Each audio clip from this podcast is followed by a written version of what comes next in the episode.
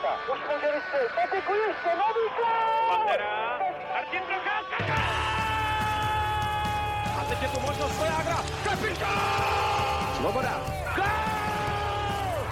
Je to tam, je to tam! Backhand in front. Hasek with the miraculous save on Platz. Do you believe Dominic Hasek does it again? Dobrý den. NHL se chystá na utkání hvězd a zámořská soutěž se tak pomalu, ale jistě dostává do kritické fáze základní části. V dalším dílu Hockey Focus podcastu se podíváme na některé novinky u českých hráčů, zhodnotíme změny ve Vancouveru a chybět nebude predikce potenciálních výměn před závěrkou přestupů. Dnešními hosty jsou obvyklí experti na Národní hokejovou ligu Matěj Hejda. Ahoj Matěj. Zdravím všechny a taky Jan Denemark. Ahoj Honzo. Čau Tome, čau Mati, zdravím všechny posluchače. A od mikrofonu zdraví Tomáš Randa. Na úvod si dáme české okénko, které se bude týkat eh, tuzemské kolonie v Bostonu. A začneme u Pavla Zachy, jenž si po přestupu z New Jersey vybudoval svými výkony v aktuální sezóně u Bruins poměrně silnou pozici a odměnou mu je nedávno podepsaná nová čtyřletá smlouva v celkové výši 19 milionů dolarů.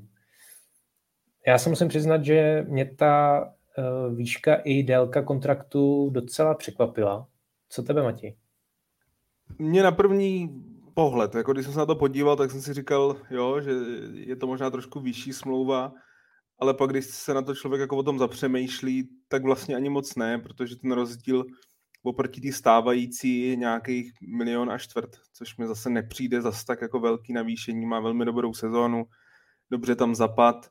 Myslím si, že v Bostonu moc dobře vědí, že pokud by ho třeba podepsali s koncem sezóny, že by to mohlo být ještě víc. A co je jako nejdůležitější na té smlouvě je, že vy si platíte ty eh, UFA years, ty, ty roky, kdy, kdy vlastně už by byl volným hráčem a tam se vždycky musí trošku přeplatit.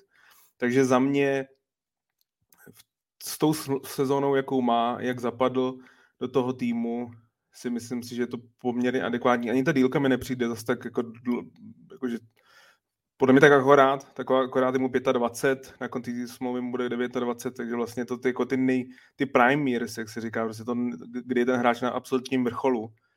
Takže za mě možná ten první pohled trošku mě jako zmátnul, tak jsem si říkal, jo, to je Pavel Zacha, hráč, o kterém třeba ještě před dvouma rokama jsme mluvili, že vlastně jedno z největších zklamání jako z českého pohledu, že nikdy asi jako nenaplnil úplně to očekávání z český draftu, tak myslím si, že je tohle velmi slušná smlouva, ale zároveň je ohodnocená to, že prostě ty jeho výkony mají vzestupnou tendenci a že do toho týmu dobře zapad.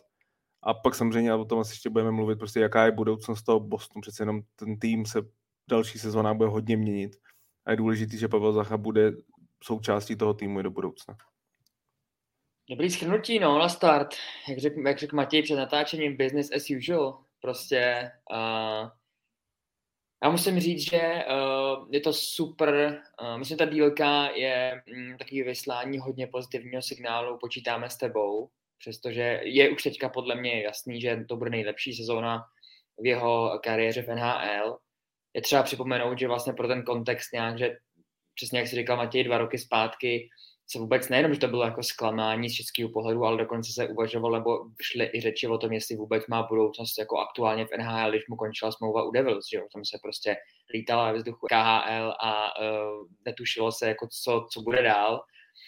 Myslím, že už když jsem to řekla před sezónou, že pro něj to je absolutní dar z hůry, uh, angažmá v Bostonu v konstelaci dalších českých hráčů, kteří tam jsou, kteří můžou jenom pomoct, což se potvrdilo což je samozřejmě dobře pro, pro český hokej.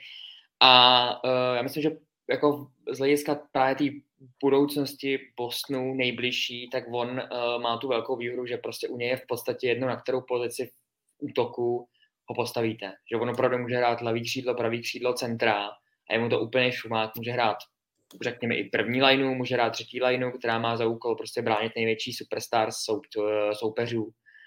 Takže uh, to je tam hraje jako obrovskou roli další a navíc je jasný, že dřív nebo později, spíš dřív, střední útočníci Bostonu uh, se rozloučejí s profesionální kariérou. David Krejčí s Patricem Bergeronem. A, a tohle je člověk, míněno Pavel Zacha, který bude určitě aspirovat na to, že nebo aspiroval na to, že je nahradí v nějaký formě a tohleto smlouvu si myslím, že to je jasně daný, že se s ním počítá do role ne top centra, ale rozhodně jako budeš tady náš, prostě přesně minimálně 4 roky a jako já myslím, že z počátku jsem čekal trochu víc uh, od něj, musím říct, že, že jsem čekal ten vstup do toho Bostonu, ten elán, takový ještě výraznější, hlavně bodově, ale ukapil jsem se a, a jsem rád, že jsem uh, se mýlil, protože uh, tohle je ta, ta, ten kontrakt je potvrzení toho, že ten trade vyšel z Devils. Petr Krápek eh, se ptá, jestli tady ta smlouva bude mít eh, dopad na Davida Pastrňáka.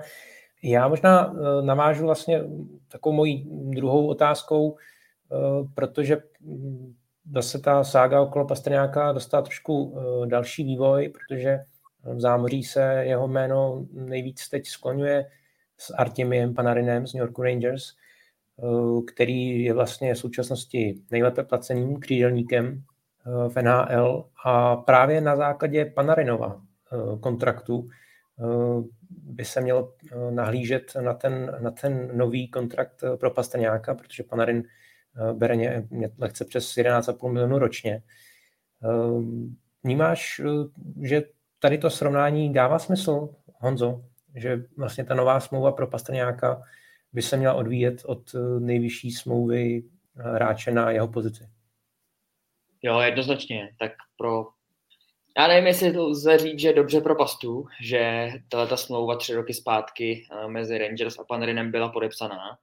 Jestli to určilo nějaký trend, ale rozhodně to je teďka benchmark, na který se budou ty dvě strany jako dívat, protože samozřejmě ta strana Pastrňáka, jeho agentů a celého jeho týmu má vůbec tuhle kartu, proč by pro boha tenhle borec měl brát menší peníze než Artemi Panarin zvlášť, když už od, té smlouvy uplynuly tři roky. Že, že prostě jako NHL není uzavřená na nějaký bublině z hlediska nějakých finančních situací globálně, takže jako inflace a tady ty věci promlouvají samozřejmě i do těchto těch licitací, plus uh, se počítá, co jsme tady hodně jako rozebírali, uh, že se očekává výrazný zvýšení platového stropu v nadcházejících uh, ročnících, tudíž ani jako smlouvy který byly třeba před sezónou podepsaný a mohli na první pohled zase vypadat bláznivě do jisté míry. Myslím, že jsme tady to, že to bylo z témat, tématu s Joshem Norris, Norrisem nebo Timem Šticlem a tak dále do budoucna, že to může na první dobrou vypadat jako přepálená záležitost, ale počítá se tam s tím, že tam prostě ten, ten strop nabopná natolik, že to za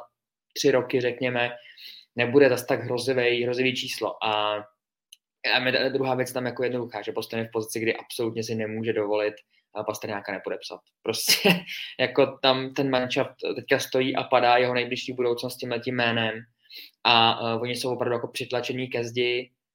Nevím, kolik našich podcastů zpátky to je. Matěj to dobře poznamenával, že si myslím, že si trošku drbou hlavu, že to ho nepodepsali dřív po minulém ročníku, který nebyl takovým způsobem jako v porovnání s tím současným, nebyl tak dominantní. Že? Pastrňák je teďka absolutní fenomén téhle sezóny a, a tu svoji cenu toho jednacího stolu pomyslného vyšponoval jako na absolutní maximum. Takže si myslím, že z hlediska, to může, jako, ta, u něj to není lež, že to absolutně nechá na svém agentovi. Většina těch hráčů tak jako říká, ale samozřejmě do toho vstupují a myslím, že Pasta si to absolutně může dovolit, protože ten jako nemá proč do toho jednání zasahovat, ten dostane jako palbu a já si troufám, že to bude víc, než bere Panarin. Já zkusím odpovědět na tu otázku, jestli ten vliv uh, smlouvy Pavla Zachy má uh, nějaký konsekvence k tomu vyjednávání pro Davida Pastrňáka. Já si to úplně nemyslím, protože jak jsem říkal, to navýšení u Pavla Zachy není zase tak výrazný, jako je to miliona čtvrt. Myslím si, že když už pro něj tradovali, tak jako říkali, že pokud bude všechno podle plánu, tak je to jako dlouhodobější budoucnost. Eh, co má ale obrovský vliv na tu smlouvu, je to, co vlastně Honza už naznačoval, je ten fakt, že zkrátka oni měli šanci ho podepsat za mnohem lepší peníze a teď si myslím, že si jako naprosto drbou hlavu v tom, že to neudělali. A že vědí, že v podstatě všechny takový ty, ty míčky v tom tenisovém utkání jo, mezi, mezi agentem a klubem nebo mezi hráčem a klubem jsou všechny na straně Davida Pastrňáka, protože, jak Denny říkal, oni se ho nemůžou, vlastně nemůžou ho pustit, pokud ho pustí, tak se jim v podstatě definitivně jako zavírá pak to v okno v následujících sezónách. A já si, já si už teď jako v tuhle chvíli myslím, že to je čistě na Davidovi. Ani vlastně ne na tom agentovi. Já si myslím, že to je na Davidovi, jestli tam chce hrát. Podle mě tam chce hrát, já si to myslím celou dobu, ale samozřejmě musí tam vidět je důležitý faktor té budoucnosti, protože letos všechno šlape. Mně se hodně lidí, já jsem to psal včera na Twitter, mě se hodně lidí ptá, proč jako Boston jede tak, jak jede, jako proč je tak fenomenální, že, že, že se to úplně nečekalo. No, já se přiznám, že to určitě nečekal před sezónou, že bude takhle silný. A těch faktorů je hrozně moc, už jsme tady o nich mluvili v minulých dílech, ale ten nejdůležitější, jako jednoznačně nejdůležitější, je ten finanční, je ten, že prostě první a druhý center tam hrají dohromady za 3,5 milionu dolarů. To prostě je něco nevýdaného v NHL a díky tomu oni si můžou postavět ten tým kolem. Ale je tu otázka, jestli to bude v následujících sezónách. Jestli hráči jako Bergeron a Krejčík, který zároveň jako pořád hrajou skvěle, ale zároveň už jako ten, ten věk se prostě nedá zastavit, tak jestli budou pokračovat dál. Jestli budou pokračovat dál. Ale pro, strašně důležitý je to pro toho Davida. A podle mě je i pro ně důležitý, že pokud nebudou pokračovat dál, tak kdo je na té pozici nahradí? Kdo bude ten první a druhý centr toho týmu? Já se přiznám, a o něm dneska budeme i mluvit, tak jedno z men, který mi napadlo, že jsem se dokázal v Bosnu představit jako z dlouhodobého hlediska, je Bo Horvat. A to si myslím, že jsou jako otázky prostě pro, pro, pro něj strašně důležitý, protože pokud by pak třeba oba skončili, a u Patrice Bergerona si myslím, že to je velmi reálné, po sezóně. Záleží taky, jak dopadne. Pokud se jim třeba podaří to dotáhnout a, a vyhrát ten Stanley Cup, tak jako loučit se jako vítěz, to by si přál každý sportovec. Tam si myslím, že by už absolutně nebylo o čem. A myslím si, že pak by to bylo i u Davida Krejčího.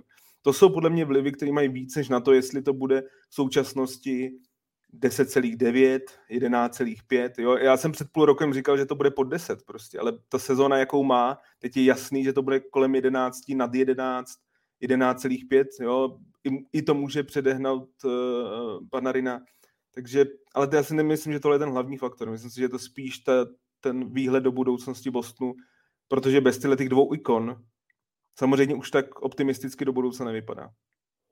Já jsem právě zvědavý, jak, jak eh, moc bude eh, Pastrňák, respektive jeho agent, tlačit na to srovnání s Panarinem, protože i když se podíváme třeba jenom na statistiky z letošní sezóny, tak Pasta má asi o 20 bodů víc, takže tady si myslím, že bude velký tlak na to právě, eh, aby, aby bral víc než Panarin, aby byl skutečně nejdražším eh, křídelníkem v NHL.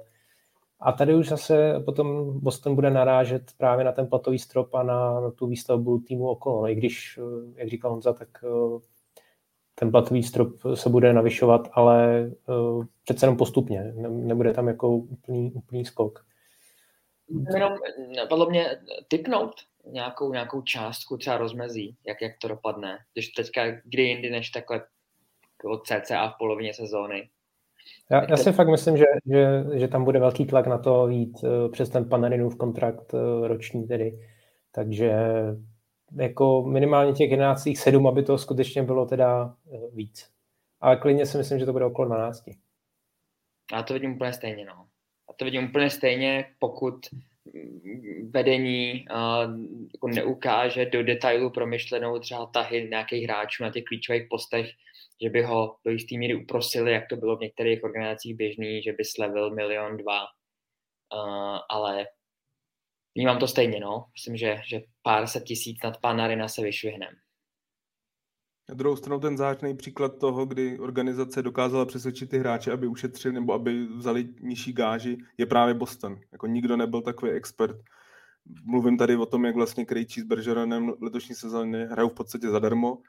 Bergeron hrál v podstatě zadarmo celou kariéru, že? protože bral prostě jako výrazně menší finance, než, než byly na úrovni prvního centra a centra, který každoročně vyhrává Selke Trophy a, a je budoucí Hall of Famer. Takže jako v tomhle si myslím, že Boston tu cenu možná trochu dokáže jako stlačit níž, proto já bych klidně neodmítal nějakých 11,2, ale zase, já si fakt myslím, že tam nerozhoduje ten jako půl milion. Ani to, jestli bude před Panarinem nebo pod Panarinem, ale spíš, kdo tam bude na té pozici centra v těch budoucích sezónách. Protože to je prostě naprosto, abych řekl, i nejdůležitější post v celé sestavě. Pokud prostě nemáte prvního potažmo druhého centra, tak, tak prostě nemáte šanci na to bojovat o Stanley Cup. I když budete mít skvělý křídla, prostě bez toho to nejde. Takže za mě si myslím, že tohle byl jako ten nejklíčovější faktor. A ten můj typ vlastně, já ho hrozně posouvám, říkám, já jsem v létě si myslel, že to bude třeba 9,5 milionů. Moc jsem si nekladl představit, že to bude přes 10, že to bude podobná smlouva jako Charlie McAvoy. Dneska se bavíme, že to bude o 2 miliony víc než jejich franchise eh, obránce. Takže těžký, ale za, to si, za tohle to si může Boston sám, protože prostě v létě si myslím, že měl ideální příležitost. Teď, teď prostě pasta klobouk dolů před ním, jak zvládá ten tlak. Prostě takhle kontraktýr, mít takhle skvělý ročník, když víte, že jste pod tím tlakem, že musíte zahrát, to, to je fakt jako smekám před ním. No a Jan Buchar má ještě vlastně dotaz eh, na nějaké spoluhráče na a s Bergeronem, jestli se jejich bonusy počítají do příštího roku. Já teda si myslím, že vždycky ty bonusy platí jako na ten aktuální ročník, na, na tu aktuální smlouvu a oni oba podepsali jenom na rok. Je to tak, ne? Je to tak. Je to tak, no. Oba mají roční smlouvu. Já se přiznám, že ani nevím teď tu výšku těch bonusů, ale to, co se počítá do toho cap friendly, je fakt jako 2,5 milionu za Bergero na milion za Krejčího, to jsou neuvěřitelný drobný. Já myslím, že, že, že u Krejčího je to asi 1 milion 3, který, který může na bonusech se sbírat a jsou samozřejmě napsaný velmi jako přátelsky ty podmínky, aby je získal, že to nejsou žádný 60 gólů v playoff nebo něco takového. Prostě uh, je to dosažitelný, takže logicky samozřejmě. No. no a když jsme tady u Davida Krejčího, tak uh, na to se musíme uh, také podívat, protože jemu se povedl zajímavý milník v nedávných týdnech, protože teprve jako 13. český zástupce a teprve jako sedmý hráč Bruins odehrál tisící zápas za klub No a pokud eh, mu vydrží zdraví, tak ještě letos eh, stihne přeskočit eh, v historické tabulce Bostonu jak zde na Cháru, tak Vejna Cashmana a byl by tedy pátý v klubové historii. Posledních víc než deset let určitě Kryčího vnímáme jako velice produktivního hráče, velice spolehlivého, ale v těch počátcích asi až takovým talentem nebyl, nebo respektive, když se podíváme na, na ten draft z roku 2004, tak zaprvé Kryčí šel až na konci druhého kola, celkově jako 63 a z těch českých hráčů byli před ním tehdy hodně talentovaný Rostislav Oleš, ano, ale potom obránce Ladislav Šmít, uh, autočníci uh, Lukáš Kašpar s Jakubem Šindelem. Takže uh, jak se možná díváš, Matěj, zpětně na tady tu perspektivu a jak bys vlastně teda charakterizoval Krejčího kariéru a jaký zanechává odkaz Bostonu? Přiznám si, že s tím Jakubem Šindelem jsem naprosto, naprosto to odstřelil, na to jsem jako úplně zapomněl. Ale eh, takhle, no já, jako když si pamatuju ty jeho začátky, tak on ten důvod, proč se propadnul, že na draftu a, a tak jako byly tam skepse, jestli je to hráč pro NHL, jestli se vůbec jako nikdy prosadí byli kvůli bruslení. To, to bylo vždycky od začátku taková jeho asi největší slabina, je, že jako nikdy to nebyl úplně elitní bruslař, spíš, spíš jako patřil k tím průměrným až, až spíš slabším bruslařům. Ale on tou svojí neuvěřitelnou chytrostí na ledě, to vlastně to, že jak vždycky říkal Jaromír Jágr, že se určuje tempo hry podle toho, kdo má ten puk, tak on když prostě má ten puk, tak, tak málo který hráč NHL má fakt vidění Eh, hřiště jako on, nebo to kluziště jako, jako má on. A co se týče z jaký jeho postavení v Bosnu, a už jsem použil to slovo jako Bergerona, tak u Krejčího, oba, obě jsou to pro mě velký ikony toho klubu. Uh, musíme si brát, že vlastně tady ta éra Bostonu, jako je to klub, který existuje přes 100 let, tak tohle je v podstatě jako, za mě to asi nejslavnější éra toho klubu a nejúspě, nebo nejúspěšnější. Oni si vyhráli v úvozovkách jenom jeden Stanley Cup, ale byli v dal, dalších dvou finále a víc než deset let jsou každoročně, kromě snad jedný nebo dvou sezon, jsou každoročně jako contender a velký, jeden z velkých favoritů na Stanley Cup. V éře, kdy je to vlastně suverénně nejtěžší, kdy nejvíc je toho talentu v lize, kdy, kdy vyhrát Stanley Cup jako výrazně těžší, než bylo před 40-50 lety. Samozřejmě můžeme se bavit o ikonách, jako je Phil Esposito a Bobby Orr, kdy v té době vyhráli Boston dva Stanley Cupy, ale přece jenom i kvůli třeba Orovi, že zdraví a tak, tak ta, ta éra byla kratší. A za mě tady to je vlastně nejslavnější éra. Jsem přesvědčený, že hráči jako Chára, Bergeron, myslím si, že Maršán i Tukorask má jako velkou šanci mít dres pod stropem a já si myslím, že mezi nima by měl být i David Krejčí. Já samozřejmě pak už začneme bavit o tom, že jim budou docházet trošku čísla, ale fakt si myslím, že i to cítím jako z fanoušků Bostonu, i z těch novinářů a tak, že až se tady ta éra jako jednou definitivně zavře, tak pak si myslím, že jako hodně těch hráčů bude odměňovaných. A David Krejčí, i když vždycky byl v pozadí Patrice Bergerona, tak a Patrice Bergeron je to se shodnem jednoznačný uh, budoucí člen síně Slávy a i v podstatě tam bude hned v prvním roce, co bude moc stít, ale, ale David Krejčí hlavně těma výkonama v playoff si myslím si, že se jako udělal obrovský jméno, že si jako dvakrát vyhrál produktivitu celého toho playoff, to, to jsou fakt jako to slovo, ten, to, to slovo klač, jako toho, toho rozhodujícího hráče, který je fakt jako v těch vypjatých momentech. Mluvíme v posledních dvou letech, jsme tady o tom mluvili hodně u Ondry Paláta, tak u Davida Krejčího tohle bylo v těch letech, kdy, kdy Boston jako hodně dominoval v playoff, tak to bylo ještě výraznější. Takže za mě za mě je to prostě jako obrovská, obrovská ikona toho klubu. Myslím si, že není, že není za stolik v pozadí hráčů, jako je Chára, jako je Bergeron.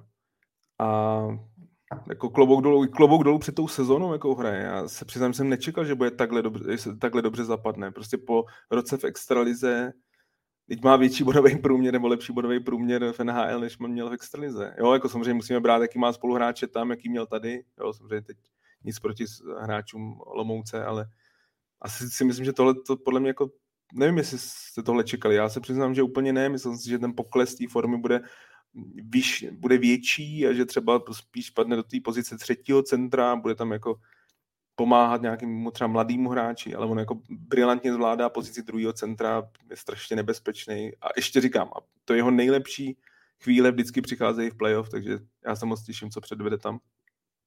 Já jsem to jenom dodám, že jsem já teďka víc, větší vlastně produktivitu víc než budu na zápas, než měl v extralize, jak to ne, jako nevypovídá jednak o kvalitě Davida Krejčího, ale i o kvalitě extraligy, takže uh, jako tahle soutěž je opravdu jako elitní, očividně na světě a uh, jsem rád, že to, to prosadilo i v Bostonu teďka.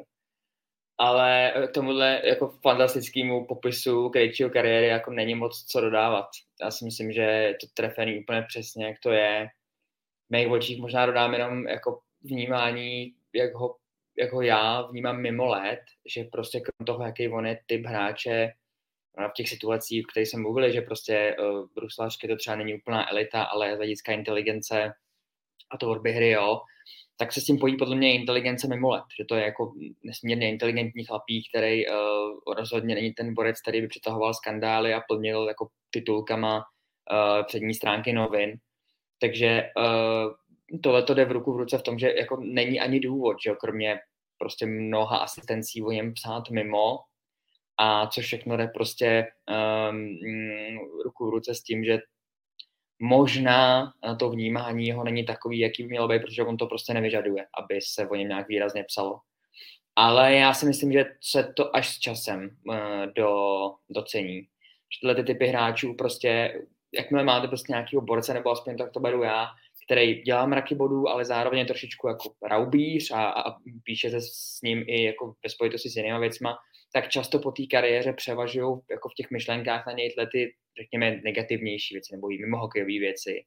Zatímco s tímhle tím borcem to reálně budou pořád nejproduktivnější borec playoff, zisk Stanley Cupu, fenomenální výkony v reprezentaci několikrát, takže jako jo, já naprosto souhlasím s tím tvrzením, že uh, z hlediska jako hierarchie legend Bosnu má to místo, který Matěj popisoval. Je to taková tichá hvězda.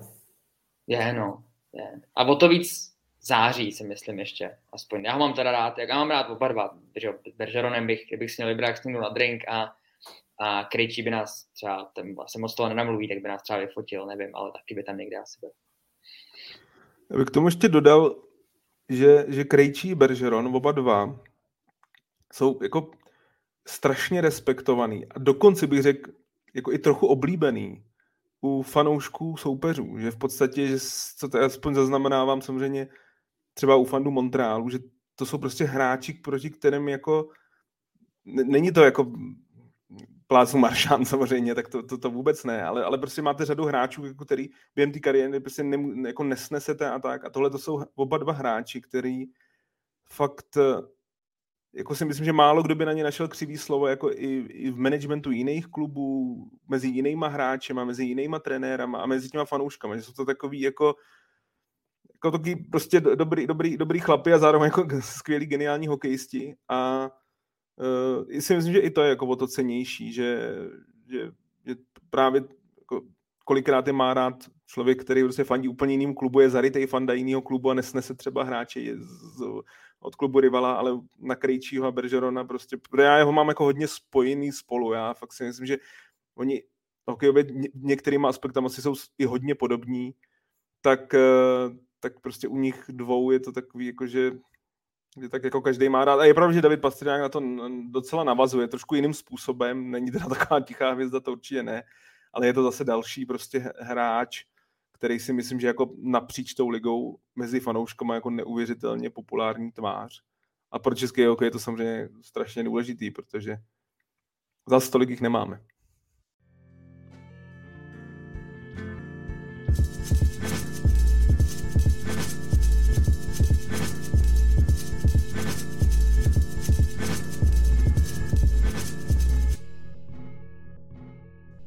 Tak pojďme na další téma a nemůžeme se bavit o žádném jiném týmu, než uh, o týmu, který uh, plnil titulky uh, posledních dnů v zámoří. Budeme se bavit o Vancouveru, kde se děly velké věci v posledních dnech, protože tam nabrali události velice rychlý spát a prakticky spustili takový dominový efekt. Nejprve se po týdnech spekulací a průtahů Canucks rozloučili s trenérem Brusem Budrovem, kterého nahradil známý tvrdák Rick Toket a zanedlouho se pakoval také kapitán Bo Horvath, jehož vedení vyměnilo do New Yorku Islanders. No, začneme tedy eh, nejdřív eh, u té trenérské rošády. Eh, Matěj, byl to podle tebe nevyhnutelný krok a co čekáš od Rika Toketa? Co se týče Vancouveru, já myslím, že tam my tady hodně kritizujeme Arizonu, že to je taková jako klub, který je občas trošku komický na, na, na mapě NHL. Ale to co, to, co jako letos předvádí Vancouver, a to už bych řekl jako od léta, tak to si myslím, že je možná ještě jako šílenější. To je jako, mně se ani nechce jako mluvit, nebo takhle bych, vím, že tady nemůžu, ale úplně bych nepoužíval ani slušný slova, protože si myslím, že tak, jako tak neprofesionální přístup co předvedl Vancouver v letošní sezóně v několika věcích. Protože tam samozřejmě... Pojďte trochu odvázat, Matěj. ne, tak eh, tam samozřejmě byly i nějaký, a to tady nechci rozebírat nějaké jako věci ještě v pozadí, jako co se děli v tom klubu. Já si pamatuju, jak vlastně, když nastoupil Jimmy Rutherford eh, jako prezident Vancouveru a Patrick Alvin jako generální manažer, tak oni jako e- extrémně rozšířili celý ten, ten, ten management toho klubu, přivedli tam několik žen a v podstatě jako hodně změnili tu strukturalizaci a byli strašně jako chválení za to. A já jsem, i já jsem si říkal, no tak konečně po Jimu Benningovi jako skví, svítá jako na lepší časy, ale ta sezóna je naprostá tragédie. Jako úplně od začátku. V podstatě ten přístup uh, Brucey Budrovovi pro mě byl jako absolutně neprofesionální. V podstatě oni od začátku sezóny věděli, že jako s ním nepočítají nejenom dlouhodobě, ale že s ním nepočítají v podstatě jako ani během té sezóny on sám to moc dobře cítil, že v podstatě jako nemá šanci zachránit eh, svoje setrvání v tom klubu.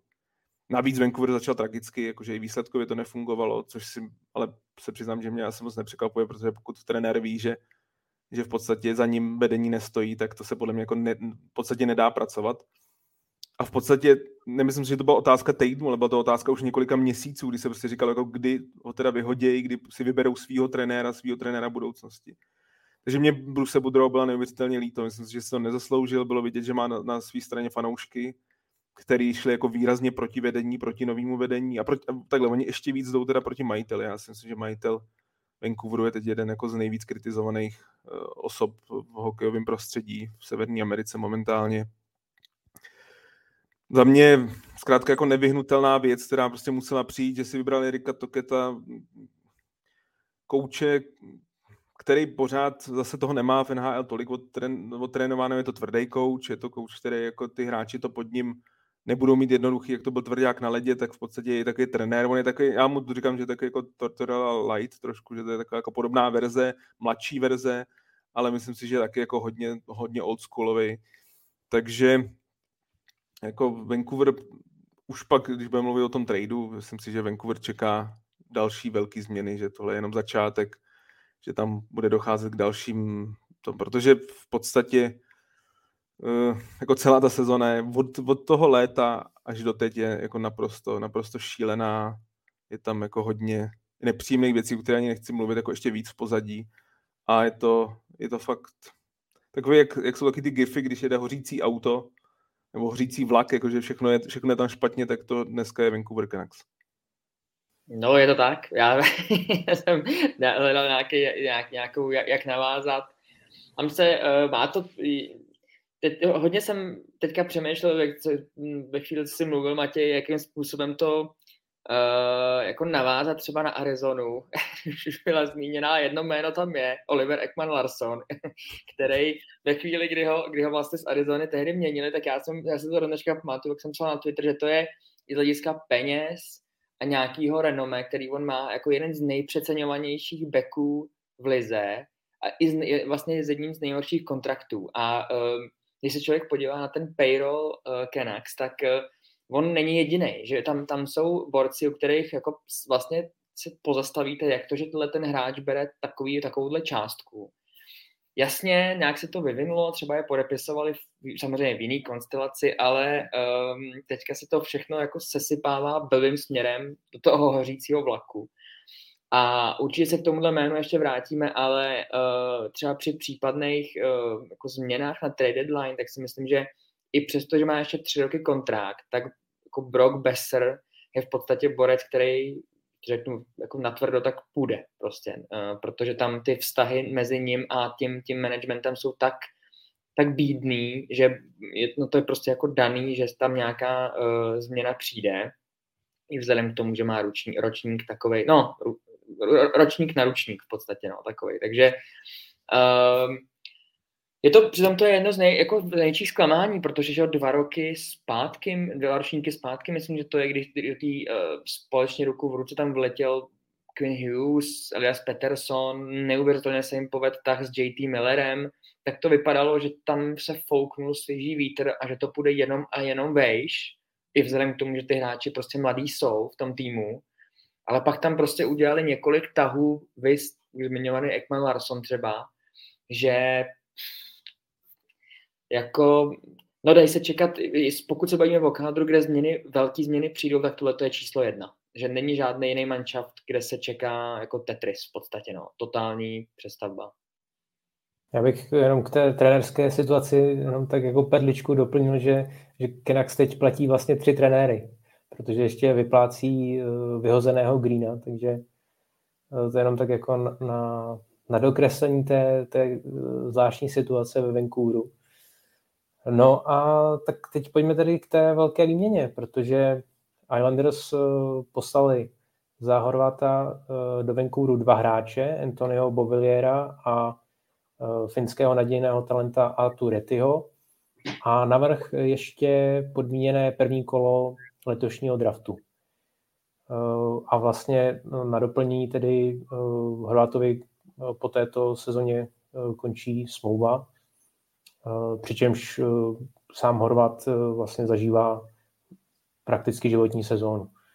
Takže co na tu výměnu říká Honzo a v zámoří se vlastně spekulovalo, jestli Vancouver tedy dostal řekněme, to, co měl, nebo jestli ta protihodnota je teda adekvátní? No, ještě než odpovím, eh, zajímalo by mě jako vyloženě jenom jedním slovem, kdo podle vás vyhrál. Jestli Vancouver nebo Islanders. To jsou současné jako pozice. Vyloženě jenom jedno slovo jako odpověď. To nejde jedním slovem. to nejde. Uh, odvíjí, se to, odvíjí se to i od toho, co bude následovat. Jasně, no, tak, eh, tak eh, dobře, nebudu naléhat. V co té otázky, já si myslím, že daleko nejdůležitější součást toho dílu nejsou ani tak dva hráči, který mířejí z Islanders do Vancouveru jako samozřejmě první kolo draftu, který byl absolut, který bylo povinnost získat vzhledem k tomu, že už si Tome říkal, že jakou fantastickou sezónu Bohorvat uh, má. Je tam docela dobrá příběhová linka s tím, že ani, ani jako v mladém věku nebyl braný uh, za hráče, ze kterého se může jednou vyrít, jako stát borec, který ho teďka sledujeme, ať už z hlediska lídrovství, získaných bodů a tak dál. A v podstatě podobně se nahlíží na potenciál uh, Eturatyho, kterýho uh, Kenak získávají že to není borec, je to center a, a není to hráč, kterým by se jako čekalo, že změní prostě směřování franchise a, a do třeba top 6, že to je jako jasný, to bude dobrý NHL hráč, ale ne, nečeká se, že to bude hvězda, řekněme. A, a to se samozřejmě jako v případě Horváta třeba může změnit. Trochu ve stínu tam je ten Anthony Bovie, ale uh, jako doplnění kádru si myslím, že za ty peníze, které on bere, to není jako špatný frajer, který se naopak může jako chytnout, protože tam se, jak jsme říkali, ve Vancouveru budou dít věci. Ale spíš mě zaráží, spíš než celý tohleto. Jako ta, ta, ta výměna mi dává smysl vlastně jako z obou stran, myslím tím, co získali ty týmy. Ale zaráží mě to, že, že tohletu, uh, tenhle deal udělali Lamoriello a Islanders prostě. Že to je uh, jako, já asi nepoužiju jako slovo gigarisk z jejich uh, pozice, podle mého názoru. Já chápu, co tím směřují, že samozřejmě ten boj o playoff bude nesmírně vyrovnaný v, v, v rámci celé konference a, a že uh, jsou samozřejmě v té v uh, hádance tam, uh, že můžou uh, ten, to místo urvat, ale vzhledem k tomu kádru, který oni mají, tak ani jako nelze říct, že by i při postupu do playoff samozřejmě to nějaký gigacontender byl. Já vím, že těm hráčům jako už prostě narůstají, narůstá věk, a, a to okno se pomaličku zavírá, takže to potřebují nějakým způsobem zase pušnout, ale musím říct, že mě nejvíc ze všeho paradoxně překvapil mm, Mančov, který tu výměnu z Vancouverem udělal, protože bylo jasný, že Horvat se bude stěhovat. A byl to asi nejatraktivnější jako artikl, který že v závěrky přestupu bylo možný sehnat. Ale že do toho šli Islanders, to jsem byl hodně vlastně v šoku trochu, no. Nevím, jestli to tenhle risk vyjde přímě. Myslím si, že víc získal Vancouver v tomto tom případě. Já jsem tu výměnu viděl až ráno, že vím, že proběhla někdy v 11 hodin českého času, ale zaregistroval jsem až ráno. A co mě vyrazilo nejvíc dek je to, že do toho šlo Islanders. Ehm, v pozici, kdy nejsou na pozicích do playoff, dokonce si myslím, že jejich šance nevypadají vůbec dobře. Jako stačí se podívat na jejich formu z posledních nějakých 12-13 zápasů tak jich, myslím, že z těch 13 snad 11 prohráli, nebo z 11 snad 9 jich prohráli, vůbec nedávají góly. Jo, měli úsek, kdy v, v 11 zápasech dali 18 gólů. To je prostě naprosto, naprosto tristní bilance. Což samozřejmě Bo, Horvát může jako velmi pomoct, protože on má životní sezónu, už má 31 gólů, což si myslím, že sám nikdy možná nečekal. Fakt jako má náběh na to mít 50 gólovou sezónu, to se přiznám, že jsem vůbec jako si nemyslel, že v něm je. Je to hráč, který je velmi, dobrou na, eh, velmi dobrý na přesilovku. Islanders mají tragickou přesilovku. Eh, je to velmi skvělý hráč na buly. Islanders mají tragický bule a hlavně právě při té přesilovce a tam on je elitní, takže v tomhle jako si myslím, že on tam jako extrémně sedne. Takže já, když jsem se na to díval jako poprvé, tak jsem si řekl vlastně k té Dennyho otázce, jako kdo vyhrál, tak jsem říkal, no tak velmi dobrý trade pro Vancouver, dobře Denny řekl, nejdůležitější součástí toho tradu je to první kolo, protože už jsme tady o tom mluvili v minulosti, tenhle ten draft jako vypadá velmi dobře z pohledu talentu a já si myslím, že oni čekali, že půjde Horvát do nějakého týmu, jako je třeba Boston, nebo jako je Carolina, prostě kde vy budete mít pik na pozici 27, 28, ale tady, i když je teda jako top 12 protected, takže pokud jako Islanders totálně vybouchnou, tak, tak se to přenese do další sezóny, což si ale stejně nemyslím, že je prohra, protože podle mě Islanders budou jenom horší a horší v budoucnu, takže v tomhle si myslím, že jako Vancouver to nejdůležitější, co získal, je, že získal první kolo od týmu, který jako na tom není vůbec dobře. A to je podle mě ta nejcennější ta věc, která, která z toho díluje. A tu Raty je zajímavý prospekt, to borec, který eh, před svým draftem dokonce dlouho vypadal, že bude v top 5 a pak se propadnul až do druhého kola. Um, podobně třeba, jak jsme mluvili u Davida Krejčího, taky si myslím, že to hlavní kvůli bruslení, to, jako, to bylo jako, jako jedna z velkých limitací. Já si nemyslím, že má takový teda eh, herní strop jako byl Horvát. To, to si, já, si, já ho vidím jako nějakého třetího centra v budoucnu v NHL. Myslím si, že navíc to není. Takže jako zajímavý prospekt, ale nemyslím si, že to nějaký jako prospekt, který by otočil vaší franchise v budoucnu. No, bo, bo Villier, tam je, jako on má že ještě smlouvu na, jed, na jeden rok. Může, ten může oživit kariéru. Poslední dva roky nebyly dobrý, měl dobrý rozjezd v Islanders, ale prostě poslední dva, dvě sezóny nehraje dobře, takže tam je to spíš o oživení. A u Islanders se to bude hodnotit podle dvou věcí. Za prvé teda, jestli jim Bohorvát pomůže do, do toho playoff, jestli otočí to kormidlo té sezóny, protože fakt jako, ta jejich forma je teď tragická a zároveň, zároveň, a to je úplně nejdůležitější, jako když už za něj tolik dali, tak jestli ho podepíšou. Je pravda, že mu to hodně připomíná třeba ten trade před pár lety pro JP Pažota, který ho pak dokázali podepsat. Taky byl drahý, tam myslím si, že stál první a druhý kolo, ale dokázali ho hned podepsat. Jo? Když Horváta, a já si typu smlouvu něco kolem 8 milionů, 8,2, 8,3 na sezónu, ale na těch třeba že, nejdelší maximální kontrakt, tak jestli se dohodnou, tak pak to vlastně nevidím tak hrozně pro Islanders. Tam spíš je otázka, a to je ten hlavní důvod, proč se podle mě Lamoriello udělal, je to, že tak podívejme se, kolik mu je, že už, mu, už má stovka se blíží.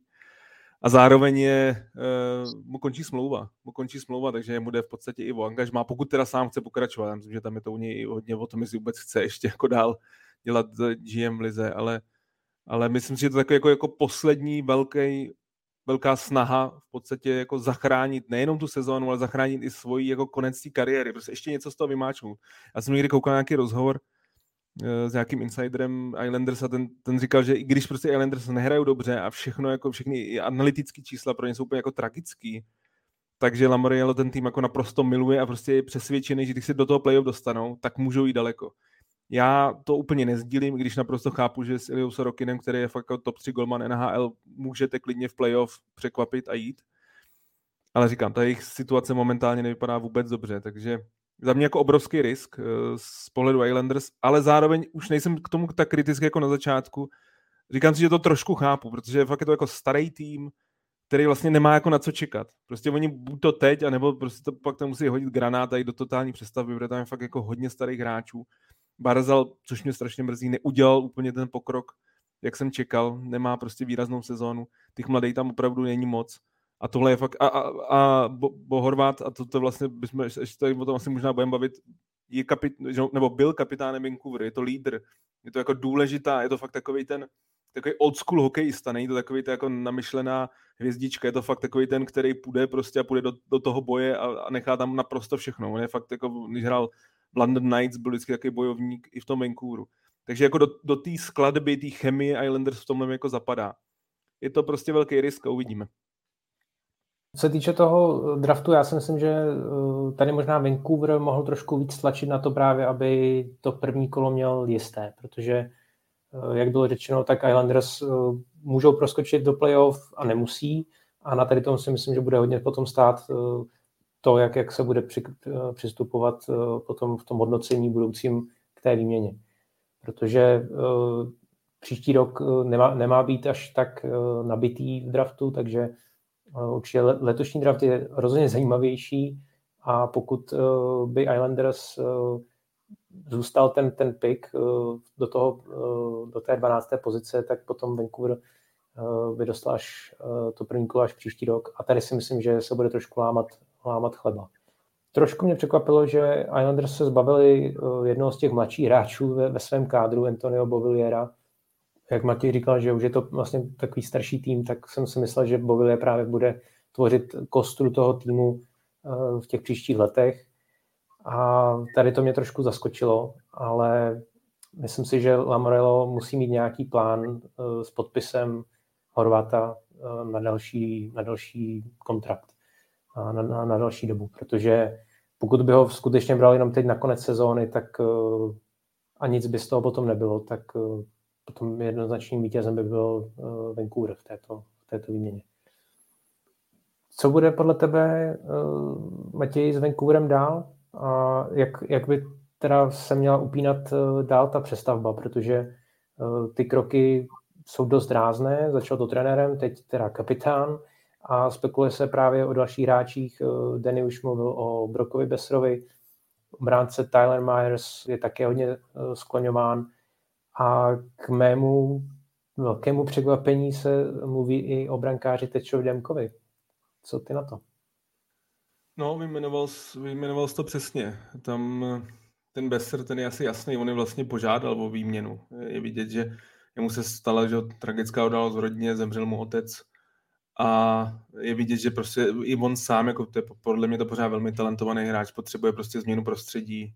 Je to Američan, já si myslím, že nějaký trade jako do Ameriky, do nějakého amerického týmu, ideálně do Minnesota, odkud pochází, by, by mohl oživit tu jeho kariéru, která teď jako uvadá.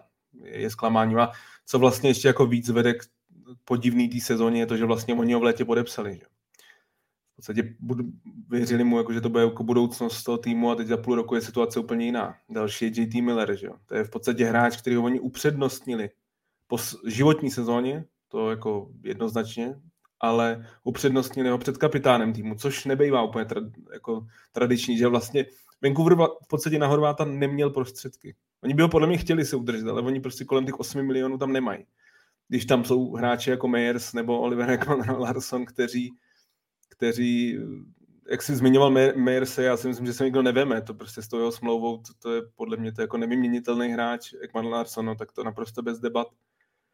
A to, že se tam zmiňuje teče Demko, to je pro mě um, signál k tomu, že i když generální manažer a prezident mluví o tom, že to bude takový ten retool, že tam prostě jako promění pár hráčů, teď se zbaví Horváta, ale třeba v létě podepíšou někoho jiného, že dobře nadraftují a za rok se jde dál, tak pokud by došlo k tradu Tečera Demka, který teda je zraněný a, a vůbec jako tahle sezona se mu nepovedla, tak si myslím, že jdeme do totální přestavby, jakože tam, i když to prostě ty, ty, ten majitel nikdy nechce slyšet, protože pak najednou jako fanoušci nebudou tolik chodit a nebude takový zájem o ten hokej, tak pak se bavíme o totální přestavě, protože za mě teď Demko je prostě základní stavební kámen toho klubu, já jsem si myslel, že to je prostě je to golman v ideálním věku, za velmi dobrý peníze, který kromě této sezóny prostě v posledních letech naprosto drží ten tým a je, je, je, já bych si dovolil říct, možná největší hvězdou, protože defenzíva Vancouver v posledních letech je ne, možná nejhorší v celé lize. Takže za mě, za mě by to bylo prostě, pokud by došlo k tradu Demka a myslím si, že určitě by zájemci byli, nebo byl by řada zájemců, eh, který mají šanci na playoff, ale třeba i tým, který prostě by budovali na příští sezónu, protože on má prostě smlouvu ještě na další roky tak pak by Vancouver fakt jako ostřelit kromě Petersona a Hughese úplně všechno. Na druhou stranu si nemyslím, že ta situace třeba okolo jako peněz uh, je až tak jako tristní, že oni se jim nějaký, že se jim spálej uh, nějaký peníze, uh, jestli se nepletu, když vykupovali nějaký smlouvy nebo předčasně ukončovali, myslím, že Braden by tam je a tak dál. A že jako když se třeba dva trady nějakým způsobem povedou, že, že uh, ten, ty drafty získají už na nadcházející, na tohle ten draft nebo na ten příští, že by to reálně nemusel být jako teda ta rizí granátová přestavba, že všechno smetem a začneme, jak, řík, tak říkají se na zelený louce. Ale je samozřejmě otázka, kterou asi nedokážeme odpovědět, jestli ty hráči, který teďka třeba mají být lídři a nejsou, jestli tam nadál eh, jako chtějí zůstat.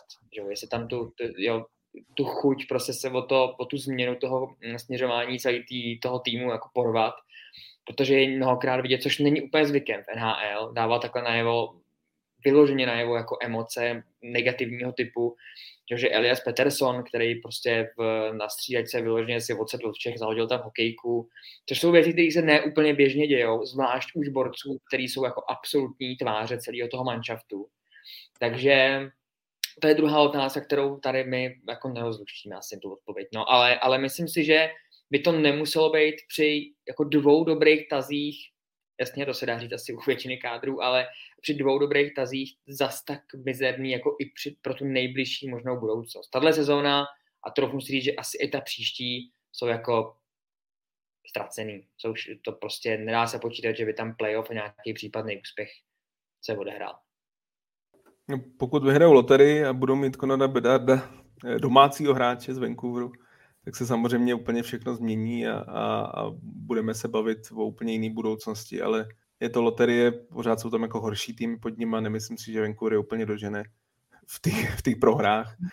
Takže uh, já si myslím, že to bude bolestivý. Jako jestli dojde k výměně Golmana, tak to bude na díl, protože pak se bavíme o tom přesvědčit Petersona, aby pro vás, jemu za rok končí smlouva, aby provázal dlouholetou budoucnost s tím klubem a já se pak říkám, jako jestli on by sám chtěl, protože jako... Já si nemyslím, že to dojde tak daleko jako k výměně Demka, teda upřímně. Že se o tom mluví, ale nejsem, nemyslím si, že to bude, řekněme, až takhle daleko, že on má opravdu top smlouvu a prostě šli by sami proti, fakt hodně sami proti, jasně, to by teda, souhlasím, znamenalo jako kompletní podpálení celého toho baráku a uh, to si myslím, že už je jako přestřel v tomhle. Že by to bylo možná unáhlený pod jako tlakem těch negativních že, věcí, které se na ně hrnou. Nevím. Já souhlasím. Pro mě to bylo překvapení, že tady ta informace přišla do, do, jako do médií, že se to začalo hodně o tom spekulovat. To tak jako by nedává úplně smysl. Já si říkám, že když máte dobrýho golmana, tak se prostě držíte. Že vidíme v posledních sezónách těch, těch jako kvalitních a elitních golmanů je podle mě v NHL míň a míň. Řada klubů prostě má na brankářském postu problémy a teď se Demko do této sezóny, těch posledních, patřil k tím naprosto nejlepším. Jo, mluvíte mi z duše. Já si myslím, že to by nedávalo vůbec smysl, kdyby se Demka zbavili. Jedině, že by dostali za něj jako nějakou uh, skutečně velkou protihodnotu a skutečně teda jdeme do velké přestavby okamžitě, ale skutečně má vlastně ty nejlepší roky má ještě vlastně před sebou. Jo, 27. Navíc, řekněme, teď se jí do nich dostává. No. Navíc bere jako relativně málo, že Myslím, že má 4,5 nebo, nebo 5 milionů, nějak tak v tomhle tom rozmezí, takže to jakoby na delší dobu no všechno jako tyhle ty praktické finanční věci bych si řekl, že směřují k tomu, že, že nevyměňovat. Možná se ještě přece jenom eh, na chvíli bych se zastavil u Islanders, eh, protože sice jsme mluvili o tom, že eh, Lamorel by měl chtít podepsat Horvata dlouhodobě, ale Islanders se budou také potýkat s platovým stropem a navíc příští sezónu vstoupí v platnost ta nová Barzelová smlouva. A tak se teda nabízí otázka, kde vlastně Islanders na to najdou prostředky. Koho myslíte, že se budou muset zbavit, nebo jak, jak se představujete ty kroky v New Yorku, protože ten prostor tam taky není. Honzo. No, uh, nabízí se otázka, jestli jako starý protřelý lišák nedolišáková. Nevím, jak to jak lepším slovem nazvat. Je tam napadá snad jenom eh, člověk, nebo hráč, který má velmi dobrý ročník z mého pohledu a to je Brock Nelson, ale na druhou stranu eh, to by byl deal, který by přišel třeba případně nějaká výměna jeho osoby eh, jako až po sezóně, že jo? Nemá význam při, přivážet Bo Horvata s tím, že aby jsme ho v budoucnu podepsali, tak teďka před boji, při boji o playoff jako někoho vyškrtnem z našich řad, takže uh, já, já vlastně, já se budu opakovat, já jsem překvapený z toho, že Islanders tohleto rozhodnutí udělali, uh, že do takhle jako riskantního podniku uh, strčili uh, svůj tým. Nedokážu vlastně odhadnout, co s ním bude. Já si myslím, že to bude prostě, to se zase jako shodujeme v tom názoru, že to bude jenom a jenom horší. I ve chvíli, kdy podepíšou jako Bohorvata na třeba dle delší dobu. Protože tam drtivá většina těch ostatních borců není, řekněme, jako echt starých, na poměry NHL 35+, plus, to je podle mě jenom Zach Parízí z útočníků, ale v okolo 32, 33, 31 jsou jako většina. Anders Lee, Josh Bailey, právě Brock Nelson, a v obraně to samý, takže um, jako to bude jenom, jenom jako dolů a dolů a ten, a ten kádr není podle mě byť Matěj říkal, že Lucy je přesvědčený o tom, že když se playoff udělá, ten tým tam může dělat divy. Já si to taky nemyslím. Tohle prostě není banda, která je schopná uh, dobře, tak se udělá finále konference a, a jako dobrý, super, ale tyhle ty problémy nezmizí, že jo, do budoucna zase. A, a nevím, myslím, že to nebude jako vlastně pěkná budoucnost, že kromě toho jednoho ročníku, kdy oni to finále konference nedávno udělali, že to je dva ročníky zpátky, tři, lhal bych teďka úplně přesně, tak uh, tam není vlastně kde brát moc, že prostě mm, a, a i finančně, že prostě reálně se musí udělat nějaká změna pro to, aby na Horváta uh, peníze uh, byly. Takže uh, samozřejmě se něco čekat dá, mají prostě Barzal, Pažo, uh, Horvat a Nelson, což je jako velmi silná čtyřice na, na středních útočnících, takže se dá očekávat, že možná tam by se něco vytvářelo, nicméně Barzal s Pažovem mají, mají nedávno podepsané kontrakty, zase mi z toho vychází ten Nelson, obraně ani v, na brankářském postu nevidím žádný důvody, že by si něco jako výrazného měl mít, ani podle mě jako není tam co, protože to ten tým je se nějakým způsobem tvarovaný a stavěný na té fyzické, řekněme, hrubší síle, old school hokej trochu. No, takže, takže možná, jestli nepřijde změna s tím, že se starý lišák přesune do jiného rajonu. No to, toho už nikdo neveme. Ale jo, tak tam končí Varlamovo, končí smlouva.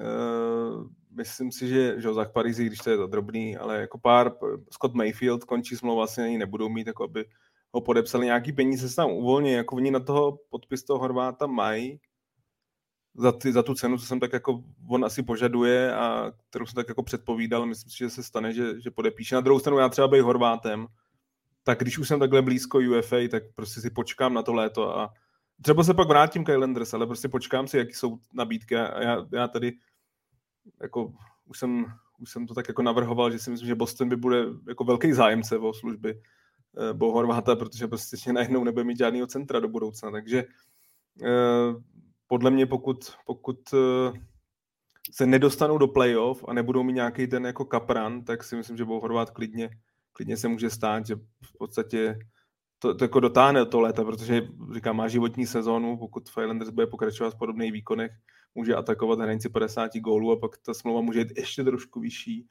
a může si fakt jako vybírat, takže eh, asi to slovo risk, prostě jako ta výměna je fakt velký risk, na druhou stranu já fakt trochu chápu jako z pohledu toho Lamoriela, protože jako ty GM, oni se úplně nekoukají, jako, co bude po nich, že jo? Jako to, já jsem to tak jako nazval trošku po nás potopa, prostě, no tak hold, to prostě, ten, celý ten kádr, že jo? tam jako tam největší problémy jako jsou ty smlouvy, to není o Barzalovi, který třeba nehraje úplně asi tak, jak se čekalo, ale tam prostě jsou problémy, že jo, Casey Sisikas, že jo, Matt Martin a Kyle Klatterba, který jsou jako svýho času, já je mám strašně rád, byli jako ta identity line, prostě ta, ta, ta čtvrtá line, která ničila soupeře právě v playoff, tak přece jenom je vidět, že už ty nejlepší léta jsou, jsou, jsou pryč a, a zrovna třeba ta Sisikasová smlouva, která je ještě poměrně dlouhá, si myslím, že bude ten tým jako docela trápit v budoucnu, takže je to takový, jako vla, když se vlastně podíváte na New Jersey Devils pod Lamorielem, tak on v podstatě něco podobného vystavil tady, ale přece jenom ten hokej už se trošičku posunul, trošku víc. A i, i vlastně, kdyby Horváta podepsali, tak já si trošku říkám, že to budou jako velmi štědře zaplacený dva kvalitní hráči, Barzal Horvát. Ale nemyslím si, že ani jeden je taková ta hvězda, takový ten franchise player. Myslel jsem si, že by mohl být Barzal, ale začínám se trošku obávat, že, že to je jako velmi kvalitní hráč, ale že to není takový ten franchise player, s kterým jako můžete postavit kolem něj tým a vyhrát Stanley Cup. Myslím, že to budou jako dva kvalitní hráči, ale taky velmi štědře zaplacení hráči a pak prostě ten tým zbytek bude tak jako průměr až podprůměr a pak ta budoucnost podle mě zase tak dobře nevypadá. Uvidíme, jako je to, těch scénářů je několik. Cíl číslo jedna je udělat playoff. Pokud neudělají playoff, tak, tak si myslím, že to je hodně špatný. A já si myslím, že ho spíš neudělají. Já si myslím, že na tom východě Washington je v lepší situaci, v Pittsburgh je v lepší situaci, Florida se trochu zvedla, Buffalo má méně zápasů než ostatní a je ve velké formě. Já si myslím, že to Islanders budou mít hrozně těžký. I s Horvátem.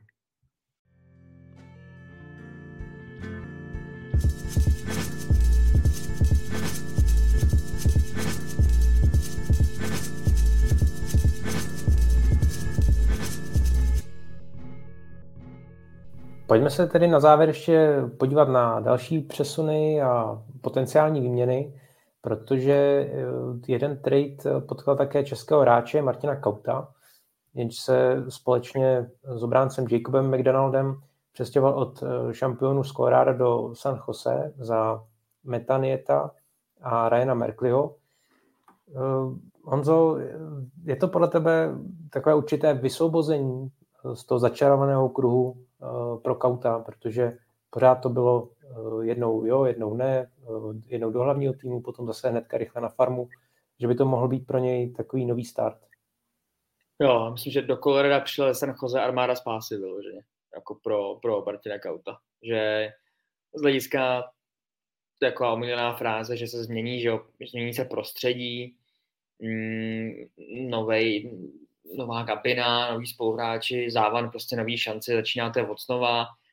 To je jedna věc, druhá je tam z toho praktického hlediska San Jose je prostě daleko horší kádr, méně kvalitní kádr eh, a šance tam prosadit se je tím pádem větší. Ale hlavně si myslím, že eh, je to prostě první kolo draftu a, a v rámci organizace Avalanche ten hráč už měl nějakou, je prostě do jisté míry nějak zaškatulkovaný po těch letech, nějak vnímaný, drtí většině pravděpodobně asi jako zklamání, protože od prvního piku, mm, prvního kola očekáváte víc. Toto to samozřejmě ten hráč vnímá, cítí, nějak se k němu přistupuje. Já to vyloženě vnímám přesně tím slovem vysvobození, že prostě je možnost ještě ukázat, ona ještě ukázat, že na tu nejlepší soutěž uh, ta šance je. Navíc prostě je to příjemný klima, mm, ta lokalita toho, toho klubu je dobrá, uh, je tam český prostě parťák, který pomůže a český parťák opravdu myšleno, myšleno, myšleno jako v, v velmi, velmi silné pozici v tom klubu, že jo? A, a to prostě dělá hrozně moc. Myslel jsem dva. No jasně, jsou tam, jsou tam dva, ale ten, ten jeden hlavní, který může jako reálně pomoct v tom, ne, nejsem, Radim Šimek z pozice obránce si nejsem úplně jistý, jestli jako pomů, dá pomocnou ruku, ale, ale ne tak, takovou, tak výraznou, jako to máš Hertl, podle mě. Takže um, co se, já mám jenom zprostředkované informace, uh, že přes nesporný talent je Martin Kaut, byl v, mla, v mladším věku trochu, ještě řeknu, hnusně jako, jako držka, uh, trošku sféra, z který Uh, ne, že by hrál na talent, ale mohl dělat o něco víc. A myslím si, že v Americe po prvních ročnících se to jako nějakým způsobem uvědomil a v tomto tom směru se srovnal. Uh, jo, já myslím, že to slovo používá se mnohdy u těch tradeů, tady slovo vysvobození je naprosto přesný. A přál bych mu, aby šanci dostal. Protože uh, chytnout se tam, jako v nějaký situaci toho klubu, myslím, se Jose teďka, že tam dochází k přeměně zákonitý těch generací a ještě tam změny přijdou, k tomu se podle dostaneme za nedlouho, tak uh, to je prostě velká šance. Velká, velká šance. Souhlas. Eh, ta pozice Martina Kauta v Coloradu nebyla dobrá, ale to docela na, naopak té příležitosti i dostal poměrně dost, protože Colorado během sezóny se potýká s velkým počtem zranění, ale řekněme se na rovinu úplně nepřesvědčil. Nehrál dobře, nevyšlo mu to ta minutáž klesala, pak už hrál kolem 6-7 minut. Neměl moc vydařených zápasů a je to vysvobození, jde do organizace, kde, kde naopak je hluboká přestavba, kde si myslím, že těch šancí může přijít víc na těch vyšších pozicích. Jo, to je, to je důležitý, že to, ale zatím, jako řekněme si na rovinu, je to jeho kariéra zklamání, protože je to kolikátka nějaká 16 draftu, Myslím, že to, oček- mm, myslím, že to očekávání určitě bylo vyšší. Colorado velmi dobře draftuje, ale tady asi úplně to netrefili. Já mu samozřejmě přeju, aby to v uh, San Jose dokázal, dokázal otočit, protože pokud ne, teď začal na farmě, já nevím, jestli, myslím, že ještě nepovolili nahoru. Doufám, že brzo povolají a že prostě fakt jako dostane ideálně prostor v prvních dvou útocích a bude podávat lepší výkony než Colorado, protože tam to dobrý nebylo. Jednu velkou výměnu máme za sebou s Bouem Horvátem. Co další eh, potenciální výměny? Eh, o kterých eh, hráčích se nejvíc mluví, Matěj? A co by podle tebe mohlo klapnout? A rovnou ti přidám ještě konkrétní jméno od Petra Knápka. Co Petr Kane? Tak Petr Kane z, z, z pohledu vyhlasuje asi největší jméno na, na té trade deadline, a potenciální trade deadline ale bohužel to, to, ten vyhlas a to, to jak, jaká jste legenda, není úplně všechno a Patriky nemá úplně dobrou sezónu. Je to samozřejmě ovlivnění Chicago, který v podstatě šlo do sezóny s jediným cílem a zatím se jim to velmi daří. Být nejhorší tým NHL. Ale zároveň, zároveň eh, jeho trápí zranění. Jakoby takový zranění, s kterým občas hraje, občas vynechá nějaký zápas ale takový zranění, který si podle mě jako strašně musí nepříjemný a myslím si, že možná si vyžádá operaci po sezóně. Ale každopádně ho limituje při hře, protože Patrick Kane, ne, nechci říct, že stínem Patrika Kanea z minulých sezón, ale rozhodně je na něm znát, že prostě není zdaleka tak, tak dominantní a tak kvalitní, jako byl. To myslím, že mu i hodně chybí Debrikent, který odešel, že jo, do Otavy v létě, že to je jaký velká ztráta, oni dva si skvěle rozuměli. Já myslím si, že si pořád říkalo, že Kane dělá jeho, ale myslím si, že to bylo vzájemný, že fakt si jako hodně pomáhali a že i ta jeho hra je ovlivněná dost tím, že, že tam není. Takže já jsem zvědavý, jaký o něj bude zájem. A já jsem vůbec zvědavý, jestli on sám bude mít zájem, protože je to borec, který vyhrál tři Stanley Cupy, který je prostě obrovskou legendou toho klubu a já si myslím, že on sám, že je tam celá jeho rodina, teď nemyslím jeho rodina jako jeho partnerka, ale zároveň i jeho rodiče se tam přistěhovali, on má jako velmi blízký vztah se svým tátou, takže v podstatě všichni přišli z Buffalo do Chicaga.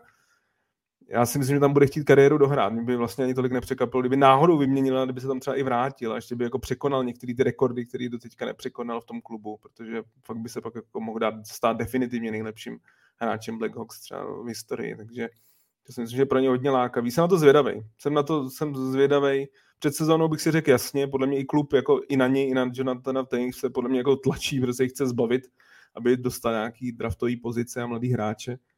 Ale ta sezóna prostě není ideální, myslím, že ta jeho hodnota tím kvůli tomu klesla. Samozřejmě vím, proč se ptá Petr Knápek, vím, že je to fanda Rangers a z Rangers se hodně zmiňují jako potenciální zájemce, ale myslím si, že ta hodnota jeho je teď nižší. Uvidíme. Jsem, jsem na to jako zvědavý. Myslím si, že jsou tam jiný jména, který ho tak jako trošku přeskočili, že jako Kane je prostě legenda a strašně jako lákavý hráč na playoff, showtime, že Ale myslím si, že jsou tam jiný borci, kteří jsou možná teď pro kluby atraktivnější, než, než je Patrick Kane. Já rovnou jedno, jedno vytáhnu si myslím, že který uh, by mohlo mít dres a to je Timo Mayer a tam si myslím, že je jako velká šance, že tohle ten frajer uh, půjde vodům dál. Trochu vlastně mě zajímá, jakým způsobem k tomu on přistoupí, vzhledem k tomu, že v loňském ročníku se, jako hlavně z našeho pohledu, velkým tématem bylo prodloužení Tomáše Hertla, případný prodloužení nebo změna destinace. A, a on se i přesto, že asi tušil, že v dohledné době tam žádný velký úspěch nebude, rozhodnul zůstat, tak jsem zvědavý, jakým způsobem k tomu přistoupí Týmo. Uh, a, a pak tam jsou vlastně příběhy hráčů, který by tím smlouva ještě nekončí, tak uh, by mohli uh, přinést nějakou hodnotu tomu svýmu klubu už teďka. Třeba v Arizoně Jacob Chikron, uh, obránce, potom se mluví už další dobu, uh, tam dokonce se i dostala uh, do médií a na světlo světa informace, co Arizona žádá. To jsou prostě dvě, dva vysoký draft picky, první a druhý kolo minimálně. Takže mm, tam se to jako tuší. A pak tam je několik vlastně men, který jako nevím, John Klingberg, jestli je třeba možný ho ještě brát jako nějaký výrazný jméno z Asi je, jako přestože ten, ten sezona je šílená a, a, a to je borec, který jako dovede zvrátit nějaký manšaft k úspěchu k playoff, nevím ale, ale spíš, spíš než tyhle ty jména, který bych řekl, že nej, nejzajímavější situace je v Chicago, Dave Kane, tak to, to jsme nějak nakousli, ale který manšafty do toho vlastně půjdou. To je pro mě daleko, protože jak jsme teďka viděli u Islanders, který to odpálili že na konci ledna už v podstatě, tak se to asi dá čekat letos od uh, právě několika týmů, který budou chtít třeba zvednout šanci na ten, uh, myslím, se dá čekat výprodej od několika týmů, který budou chtít šanci, zvednout šanci na zisk eh, hráčů v prvním kole draftu, protože je to opravdu silný draftový ročník. A tak se dá čekat, že některý borci, jako třeba Chikrin, budou daleko dřív, než jim vlastně končí smlouva. A ta, i ta dobrá smlouva je vlastně ten artikl, který prodáváte, že jo, protože ten tým ví, jak dlouho s ním ještě bude moct počítat. A jako myslím si, že to bude jedna z nejzajímavějších trade deadline, byť těch hvězdných men tam za stolik uh, jsou tam, ale není jich jako jindy, si myslím. Ale myslím si, že bude to spíš na straně těch jako prodávajících, bude zajímavý sledovat, kdo do toho půjde. A kdo teda reálně otevře ty stavidla a veřejně vyhlásí, hele hoši, Conor Bedard je ten cíl, který tady jako máme. No. Já teda tady takový optimista nejsem. Já si myslím, že už kvůli tomu, že vlastně tohle byl první velký trade, v podstatě až po půli sezóny, eh, ty týmy nemají vůbec prostor pod platovým stropem a to vyměňování hráčů je jako strašně těžký. Jako nikdy tak těžký nebylo tradovat pro hvězdu a udělat si pro ní prostor, jako je teď. Takže já se trošku bojím, že ta trade deadline zase tak jako úplně zajímavá nebude. Jako jsou tam určitě jména a myslím, že Timo Meyer za mě v tuhle chvíli asi největší jméno. Je to hráč, který si myslím, že jako kontendru nebo silnému týmu jako může výrazně pomoct na té cestě do Stanley Cupu. Myslím, že to je hráč, který má bych hodně věřil v playoff. Je to tvrdák, je to fakt takový jako jeden z posledních power forwardů v lize. Takže za mě, za mě to, jako já, kdybych byl GM týmu, který má velkou šanci na Stanley Cup, tak, tak asi udělám maximum pro to, abych ho získal, že si myslím, že to možná je taky nejatraktivnější pro mě zboží. Naopak třeba ten John Klimber, který jako jasný, že půjde, ale jeho cena šla strašně dolů. To, to, to, to angažmá v Anaheimu je naprostá tragédie. Myslím si, že možná trošku jako následuje kariéru Ikmana Larsona z pohledu toho, jak si říkal, z těch přeceněných beků. Protože Klinberg taky jako býval skvělý obránce a přiznám si, že to tam jako už poslední dobou úplně úplně nevidím. Pro mě, kdo je černý kůň v těch výprodejích, protože já se přiznám, že jsem čekal, že bude vyprodávat Islanders. Islanders přitom jako skočili do makara a koupili největší rybu. Tak uh, si myslím, že je St. Louis. Já si myslím, že St. Louis je klub, který totálně vypadl ze hry o playoff. Je tam, jsou tam zdravotní problémy O'Reillyho, Tarasenka, eh, myslím, že teď ještě někdo další se zranil. A myslím si, že Doug Armstrong je takový GM, který se nebojí posilovat, když mají šanci, ale nebojí se to rozprodat, když, když to nejde. A O'Reilly si myslím, že by byl jako extrémně zajímavý artikl, jako bývalý vítěz Consmine Trophy, který říkám, je teď zraněný, ale už by se měl brzo zvrátit a to je podle mě hráč, který si myslím, že by hodně týmu lákal do playoff, protože to je fakt jako prototyp borce. Něco jako Bo Horvát, ale vlastně ještě víc prověřený těma zápasama playoff. Takže to je takový pro mě jako jedno z, z. Ten Chikrin samozřejmě, tam si myslím, že to je jako nejzajímavější obránce na trhu. Úplně suverénně, má dobrou sezónu po návratu po zranění. Ale Arizona za ní chce opravdu hodně. Takže jsem zvědavý, kdo to bude ochotný zaplatit. Tam si dokážu představit, že by možná šel do LA nebo nějaký takový, takovýhle tým. Je to zajímavé. Zároveň prostě není lehký lehký to tradování, nadspat toho hráče pod ten platový strop. Jo, i třeba jsme, jmenovali jsme to Tavese, otázka, jak Taves je úplně jako zajímavý dneska už pro, pro tam za něj moc jako nedostaneš. Já si myslím, že ten může skončit v tom Winnipegu, uh, Honzo. U vás přece jenom je to rodák z Manitoby a, a myslím si, že na pozici třetího centra by tam jako hodil na playoff, ale... Dej pokoj. No, uvidíme, jako to. Tyler Bertucci z Detroitu, protože Detroit uh, si myslím, že taky jako jedno ze zklamání sezóny bušili se před sezónou do prsou, že budou atakovat playoff, ale, ale to se jim jako výrazně zdaluje a tam svých taky problémů mají bohužel, bohužel i z toho českého pohledu trošku víc, než se čekalo. Takže to je další jako jméno, který si myslím, že by mohlo být na té trade deadline jako z... být zajímavý. A pak je tam asi poslední, zase vrátím takovou kličkou do, do San Jose a to je Eric Carlson, ale nejlepší obránce letošní sezóny minimálně z pohledu bodů, ale on opravdu hraje skvěle a jako klobouk dolů před ním, jak se dokázal, tak je pro mě to největší jako comeback, comeback sezóny, ale zároveň prostě kontrakt, který já si myslím, že je nevyměnitelný. Že i když prostě by ty týmy určitě ho chtěli, protože fakt hraje dobře a byl by velkou posilou, nebo velkou, obrovskou posilou by byl na playoff. Ale ten kontrakt do roku 2027 je podle mě jako obrovský risk si vzít, takže si myslím, že i když on sám by určitě chtěl, protože Stanley Cup mu chybí a tak si myslím, že to bude, to bude strašně těžký. Jako bylo, bylo, by to zajímavé, bylo by to strašně zajímavé, když se podařilo ho přilákat nějakým týmu, co má šanci na Stanley Cup takový, takovýhle hráče. Ale moc tomu nevěřím. Ještě jeden návrh vlastně předtím, to bylo, že rychlá připomínka toho, že nedávalo smysl to zmiňovat znova, ale že tam je, že ten Vancouver, že jo, kde prostě jsou zajímavé jména, co se týče, jsme to tady řešili několik minut, že tam jsou určitě jména, který toužej minimálně potom být odejti.